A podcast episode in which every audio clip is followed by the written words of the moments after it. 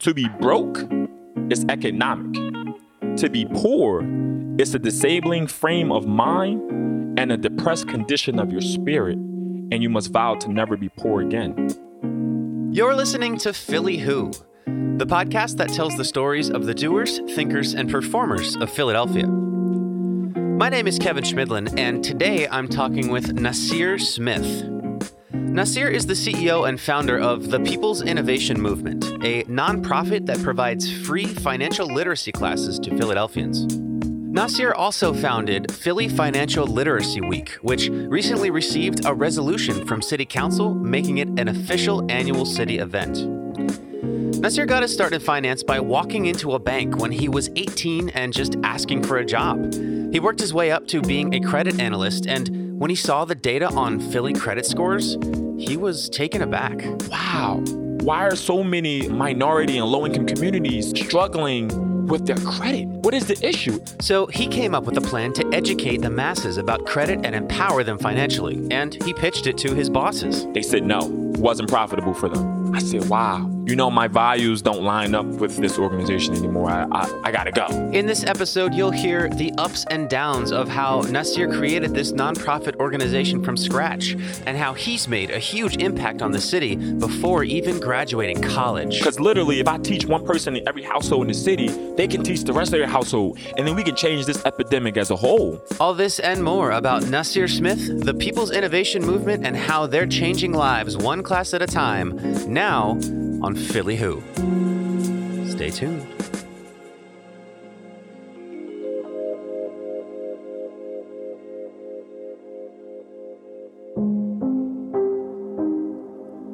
By the time he was 22, Nasir Smith already had four years' experience working in financial services. He's worked at TD Bank, Bank of America, and the Police and Fire Federal Credit Union in a variety of roles. But what really impresses me is that while he is currently pursuing a degree in finance from Penn State, he learned a lot of what he knows about money and finance on the job and through just taking new opportunities as they arose. Today, his main gig is spreading that knowledge via the People's Innovation Movement and Philly Financial Literacy Week, both of which he invented. He's the one who can help anybody create and grow wealth regardless of how much they already have. And this ability stems from a lesson that he learned when he was only nine years old from a business owner near his childhood home at 21st and Susquehanna. I went into his coffee shop every day, and there was a guy there who who was the owner of the shop. And every day that I would come, he he would give me a dollar. He would say, "I need you to make this dollar work for you."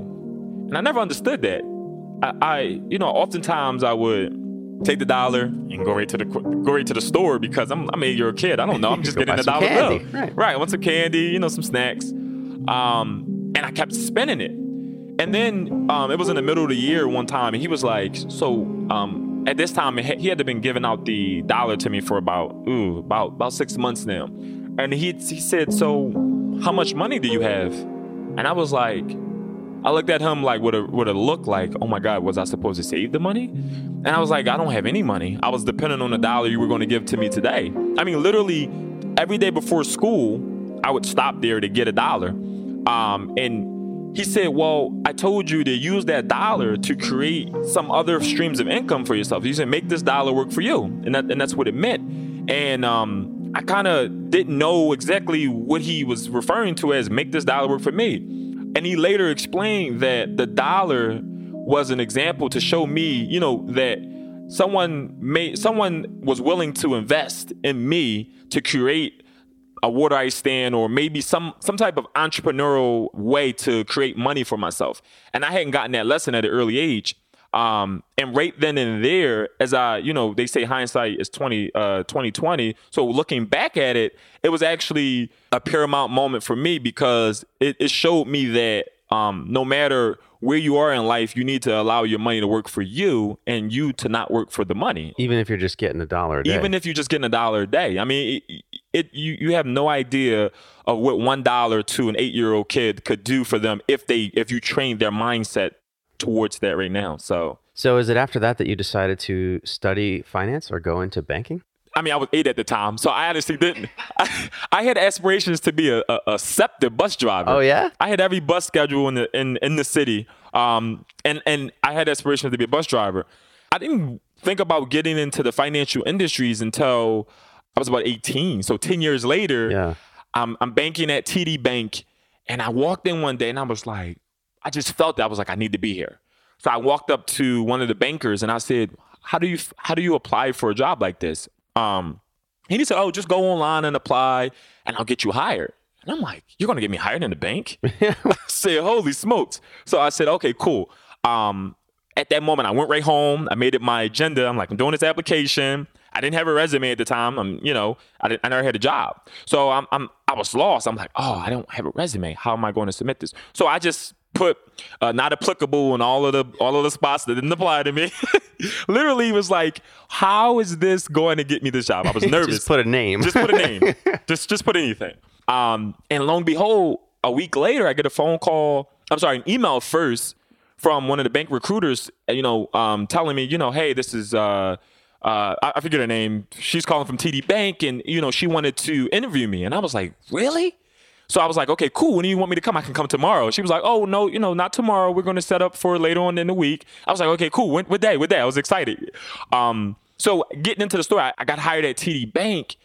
And when I got hired there, I had a new profound respect for seeing um, how the economy worked on the on the other side. yeah. How, You how- know- what kind of things did you see? Being in a in, in a space where um, I was around leaders who were really good stewards of their money. I was around um, customers that came in who who from looking at a screen had had a lot of money. Um, and every time I would see that, I I don't it wasn't required of me of my job, but I, I asked questions. I'm like, well, how did you get this amount of wealth? Like, what what what did you do to amass this you know amount of money? And they and they would tell me, you know, I worked hard. And I'm like, that's a very general response. I mean, I'm working hard now at the bank Yeah, doing yeah. your transaction as a teller. So I think from there, I, I, I kept asking questions. I didn't let it down. Like I, I, I- every person came in, I had a notebook. I was, I was writing down questions as to how they got wealth. And the, and a lady came in and she, she gave me four principles that I teach still to this day when I'm doing financial literacy lessons. And, and she said mindset, which was number one, right? Because she said, if I gave you a million dollars today, would you know how to build wealth with it? Or would you go broke in three months? Um, and the second thing was money, but as the tool. Money is the tool that gets you into financial freedom. It isn't the reason, but it's the tool that you utilize to get there, right? Um, and then she told me time. You know, time is of the essence. We're all on borrowed time here, and and you know, um, to really uh, utilize my time effectively while building wealth and understanding that it's not going to happen overnight unless you're somebody that just won that Powerball for The one two point three yeah. billion, that- that whatever billion dollars. It's insane, but um, unless you're that person, you're not going to get rich overnight. And then the uh, fourth thing was um, this my surroundings, right? If you hang with five broke people, you'll be the sixth broke person. So I knew I needed to put myself in rooms or with i- individuals um, that that had the mindset and that had that were utilizing their money as the tool to drive them towards a financial success in their lives. So I I wanted to just be in any room at that time with managers, bank executives, any type of opportunity I got to be in that room with them, just to hear the conversation and dialogue was um was next step for me because at that time I still didn't know what money was because I didn't have the mindset. You know, it was two weeks before Christmas, um, in 2013 that she told me those principles, and then on Christmas I asked for all cash. I, I told after that day, I, I went home. I said, I, I don't, I don't want any gifts. Just give me cash. I don't care if you give me ten dollars or fifteen. I didn't care because I wanted to get the money right and go and going back toward to when I was eight. I wanted to now allow this money to work for me. Wow. So then, how long did you stay at that bank? So I stayed at TD Bank um, about a year and a half, right? I was a I was a sponge coming from a background of not having wealth and, and being surrounded with people and other um, like-minded individuals that were trying to ascend as as I was, and then to have leaders who were willing to you know teach was uh, astonishing for me. But um, I stayed there for a year and a half. Uh, my manager at the time ended up leaving. And she called me um, on my personal number, and I was kind of shocked. I'm like, "Oh, she's calling my phone. I got to answer this." you know, yeah. at this time, I'm like, at that time, I felt like an opportunist because I was just looking for my opportunity to succeed, to succeed, right? Um, and then she said, you know, I'm going to uh, Bank of America. What do you think about coming to Bank of America to be a credit analyst? And I said, credit analyst? I said, what's that? yes, but what's that? yeah, what's that? Like, yeah, I'll come. What's that? So offering a new opportunity to me was like, yes, I'm ready for the next thing. Even though, you know, there's a patience factor that needs to go into growth, you know. Um, but I, I definitely was ready. So I accepted the position.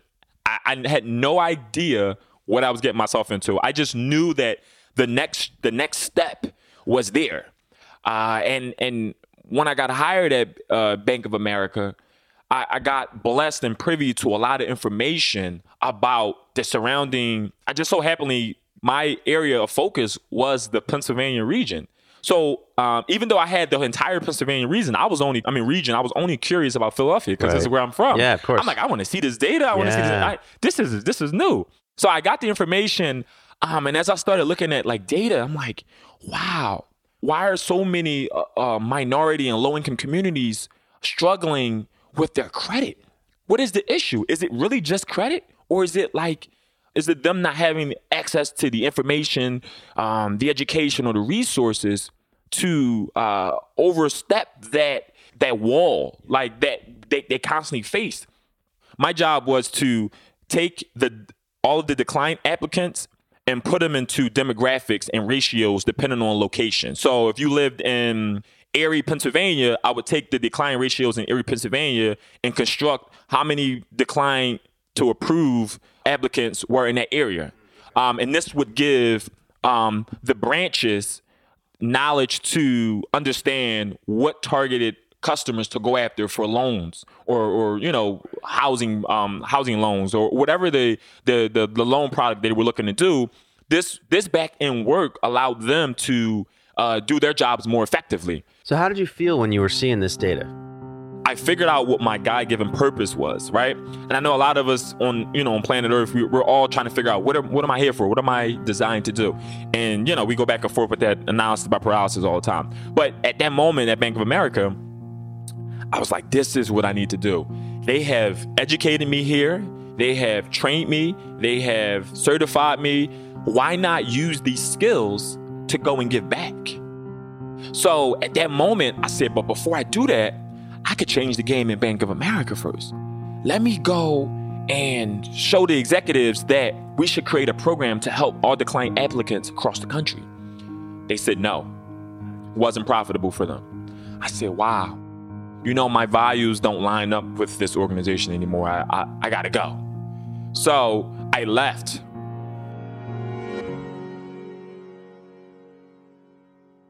I sat down with my best friend one day and I just told her, I said, yo, I got this crazy idea and you won't believe it. She was like, what? I said, I want to start a nonprofit. She said, a nonprofit? Do you know what that, like, do, do, what is it? What, what are we doing? I know it's not for profit, but what are the, you know, what is all of the, uh, the jargon behind it? What is all the information that we need to know in order for this to be successful? I said, you know what? I don't know, but I just got to do it. So you wanted to create a nonprofit to help all those folks who were getting declined and couldn't get past that wall. Exactly. And so what was your first move? How do you even start that? Did you feel overwhelmed? I, I, I, did because I didn't know. After leaving Bank of America, I, I said I still needed cash flow, right? I need, still needed money for my own personal life. So I, I started real estate school and I got my realtor's license. And I started the program originally to educate homeowners, to create more homeowners in the community. So, in addition to you getting your credit together, now I'm going to give you an asset or, or, or a voice. Because if you don't have ownership in this country, you, you don't have a voice. You're just the invisible class, uh, as to what they call it now. So I said, okay, I need to create homeowners in, the, in addition to the credit piece, right? So I said, I'm gonna just create a. Uh, this is to be like a uh, first time home buyer, you know, organization. And I didn't feel full. I, I had one uh, one workshop series. So we have uh, a workshop series four times a year, once per quarter, but it's for a six week stretch. So we had one workshop series over a six week period, and I just didn't feel that I was doing enough. I said no. So you you didn't think that? Can you elaborate on that? Why not? because I, I felt like my desire was not to be a realtor. My desire was to be an educator. So I figured out at that moment, I said, no, this isn't it because I feel like I'm just, I'm educating people just for this sole purpose. Why not just educate people to uh, show my philanthropic ways for them to educate their household. Because literally, if I teach one person in every household in the city, they can teach the rest of their household, and then we can change this epidemic as a whole. So that's why I didn't feel full. I didn't feel satisfied. I said, no, this isn't. I'm not satisfied. I'm, I, I'm not. I'm not doing enough. So I, I sat down with the team again, and I told them, I said, listen, I'm going to change this from a first-time homebuyer program to a nonprofit that just focuses on financial literacy. And it was at that moment, as I as I made that that that that change, God blessed me with everything that I was calling upon. I was like, I, I need this. And it was just like, oh, I met this person at this event and they were on board. And I'm like, yes. You know, and I was just, I, I was in that place of like, now that I, now, you know, we, we all are down here and equipped with, you know, certain skill sets um, and, and just certain uh, ways about us that gives us the direction to to go towards that that that thing that we're looking for.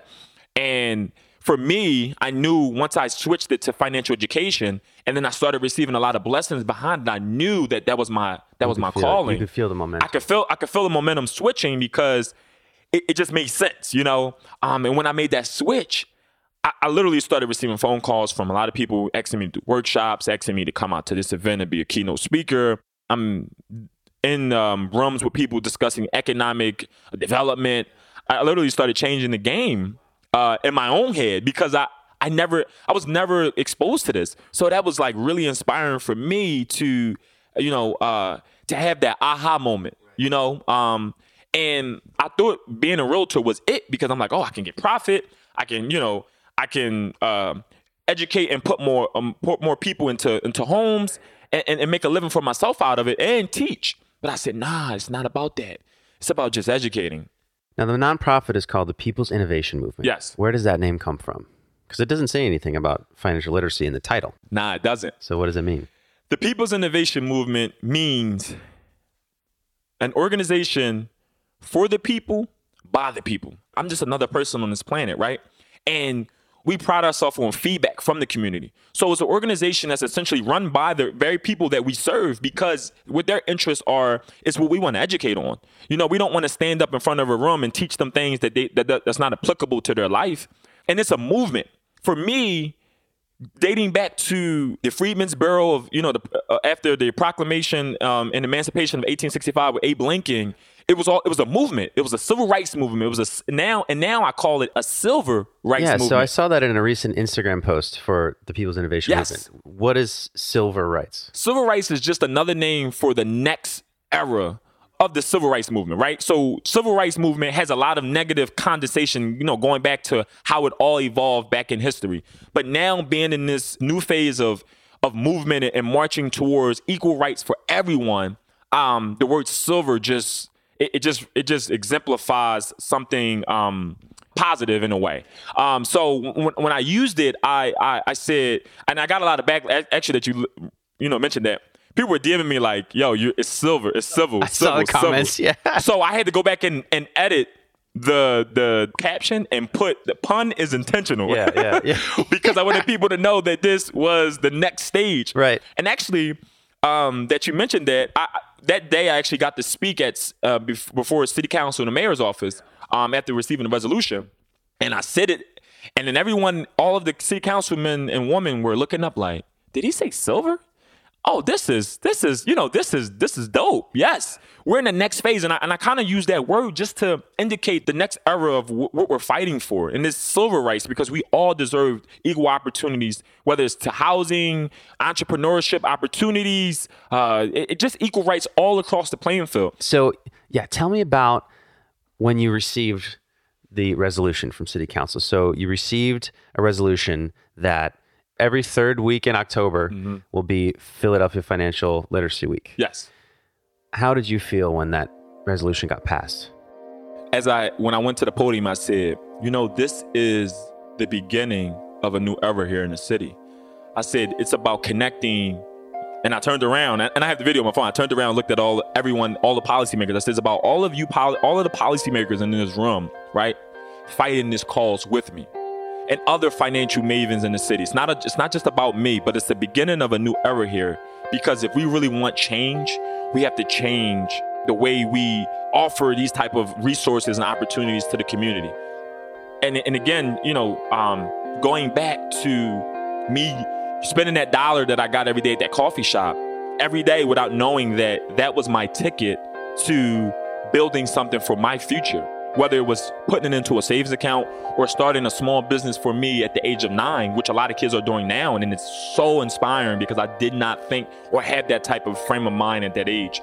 But, you know, stand up there, I, I reflected back on that dollar moment. You know, I was like, wow, I'm a kid that went from getting a dollar every day from a guy in a coffee shop to standing in front of politicians who make a lot of decisions here in the city, receiving a resolution uh, for a week that means so much more to me than this resolution because it's the beginning of a new chapter for us. Um, and I feel like, you know, I, I just want to make an impact. And, and, and in the meetings, in my committee meetings leading up to that moment, I told them, I said, listen, what we're doing is not about anyone in this room, right? We're starting something here. And if you're on board, you're because I'm, I'm a very uh, intentional guy, right? So I, I said you you're either you're either on board or you're not on board but I'm gonna still be at the top of Broad and Cecil B. Moore because our office is at six and Cecil B. Moore. So I'm at the top of Broad and Cecil B. Moore with the torch by myself, leading something for this new generation of humans. You know, because we're we're in a new phase, and I I really think that it was really important for that to happen. And I mean, for me, I I felt slightly accomplished, but in that moment, again, I just reflected back. It yeah, wasn't even a yeah. like, yes, I made it moment. It was a, oh, this is a new beginning, um, and I'm just getting started. Coming up, we'll hear about the ups and downs Nasir has experienced in building this movement, and we'll also talk about the steps we all can take to make the dollars we earn work for us.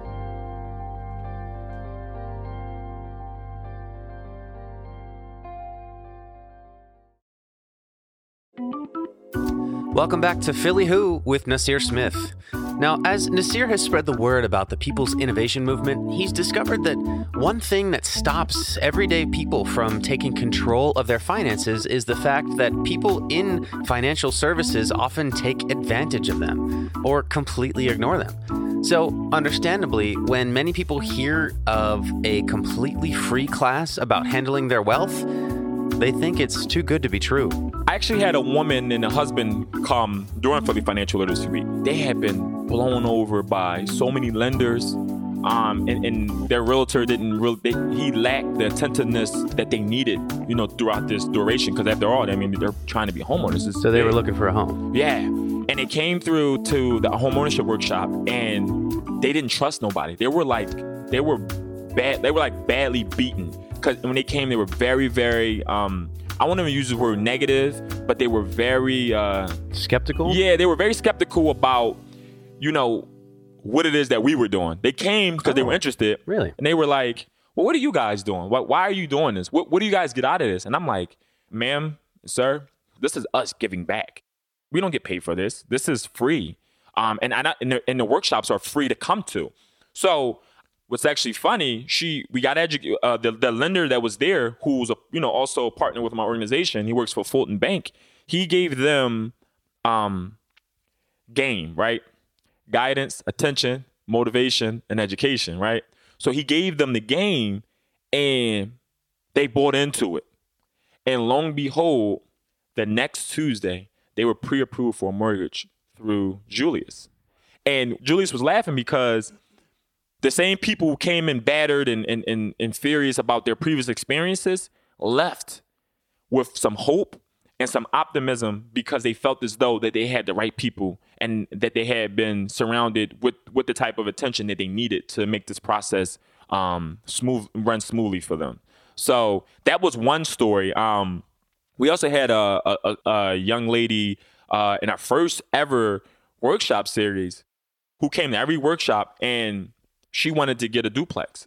She got educated. She came to every workshop, and she ended up getting a pre-approval for a, a duplex and, and, moved into a property and was able to rent it out. And she had a baby, and now she has a, a an asset that she's able to leave to the child for them to now create a legacy and that generational wealth that we all aspire to you know have and and, and is, is a deep desire to have you know so that's so inspiring to hear those stories for me it is too I, in in it you know i'm like I want to plan for the future, but I want to live in this moment. I got to live in this moment of of of appreciating and and fully allowing the work that I'm doing to relish, right?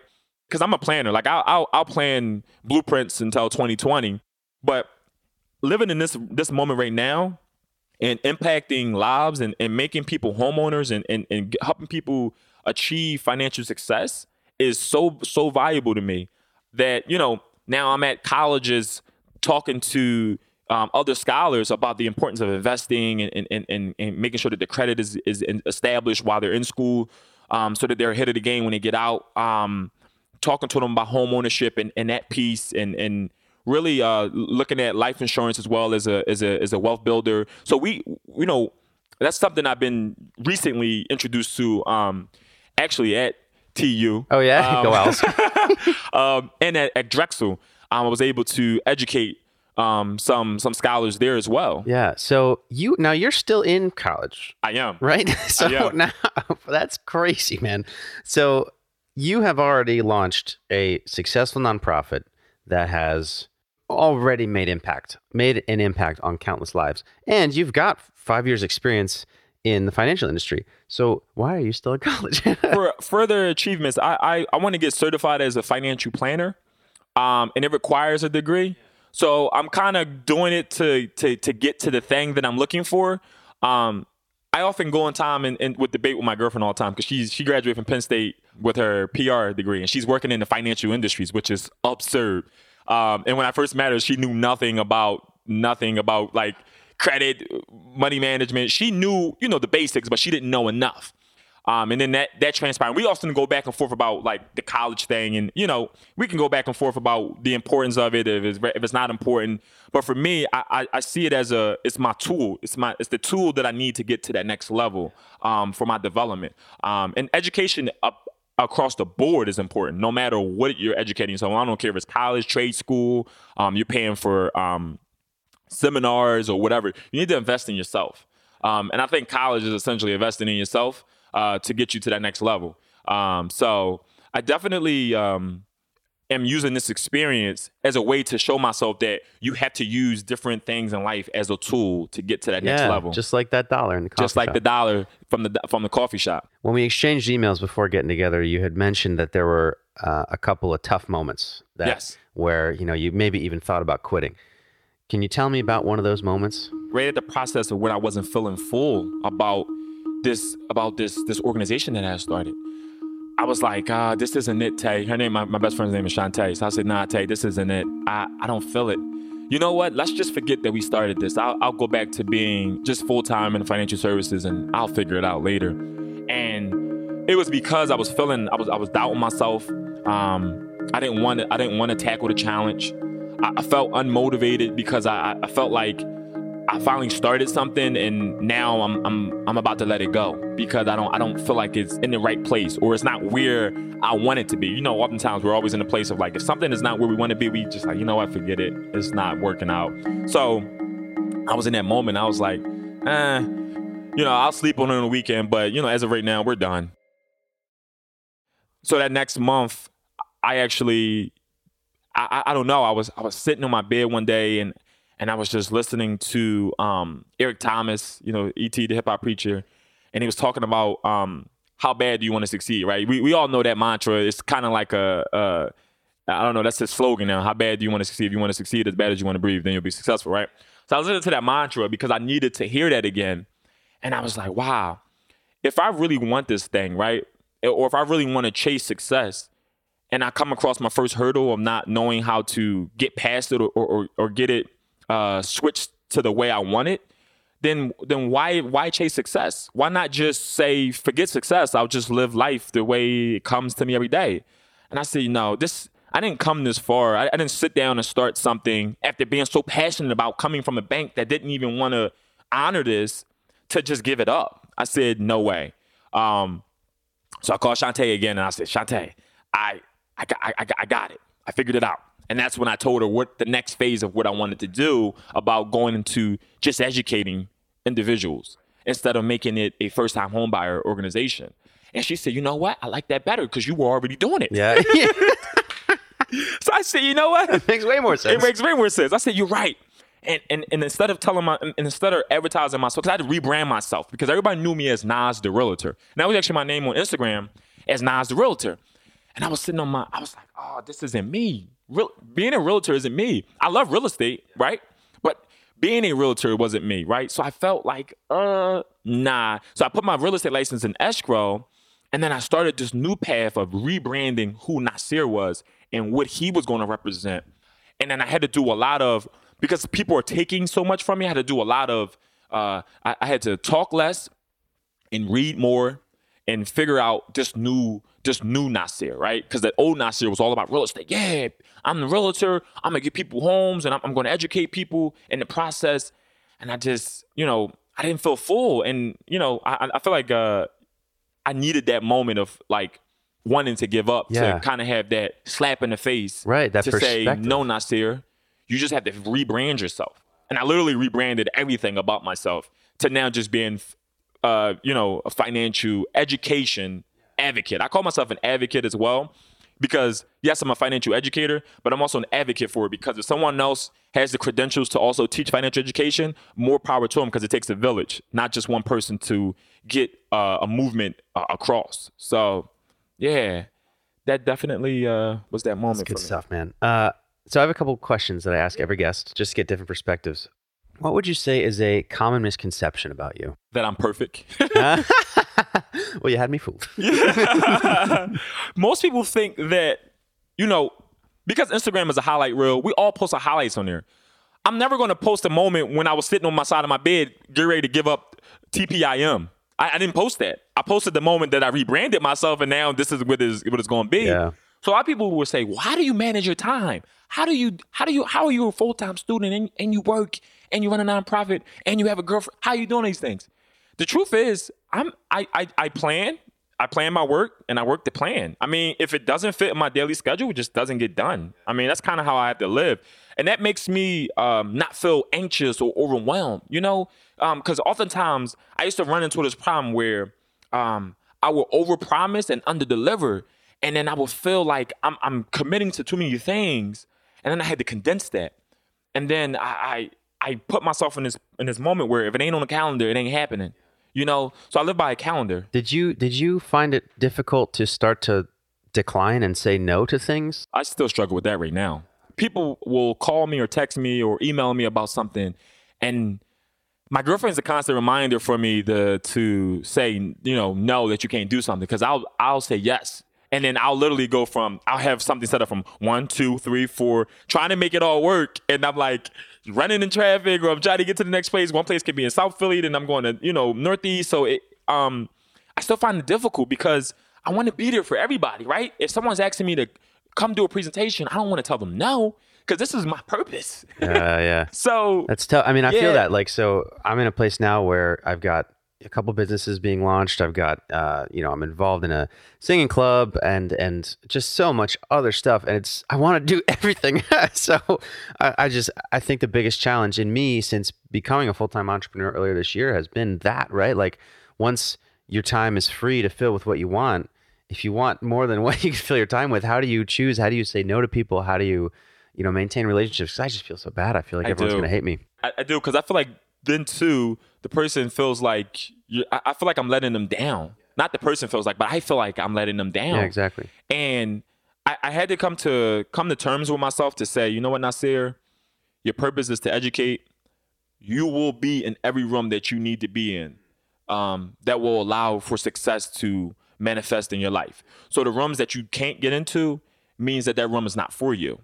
Meaning that room may be for someone else to, to take on. Or maybe I won't be able to get to it this week or this month. I'll be able to get to it in the following months.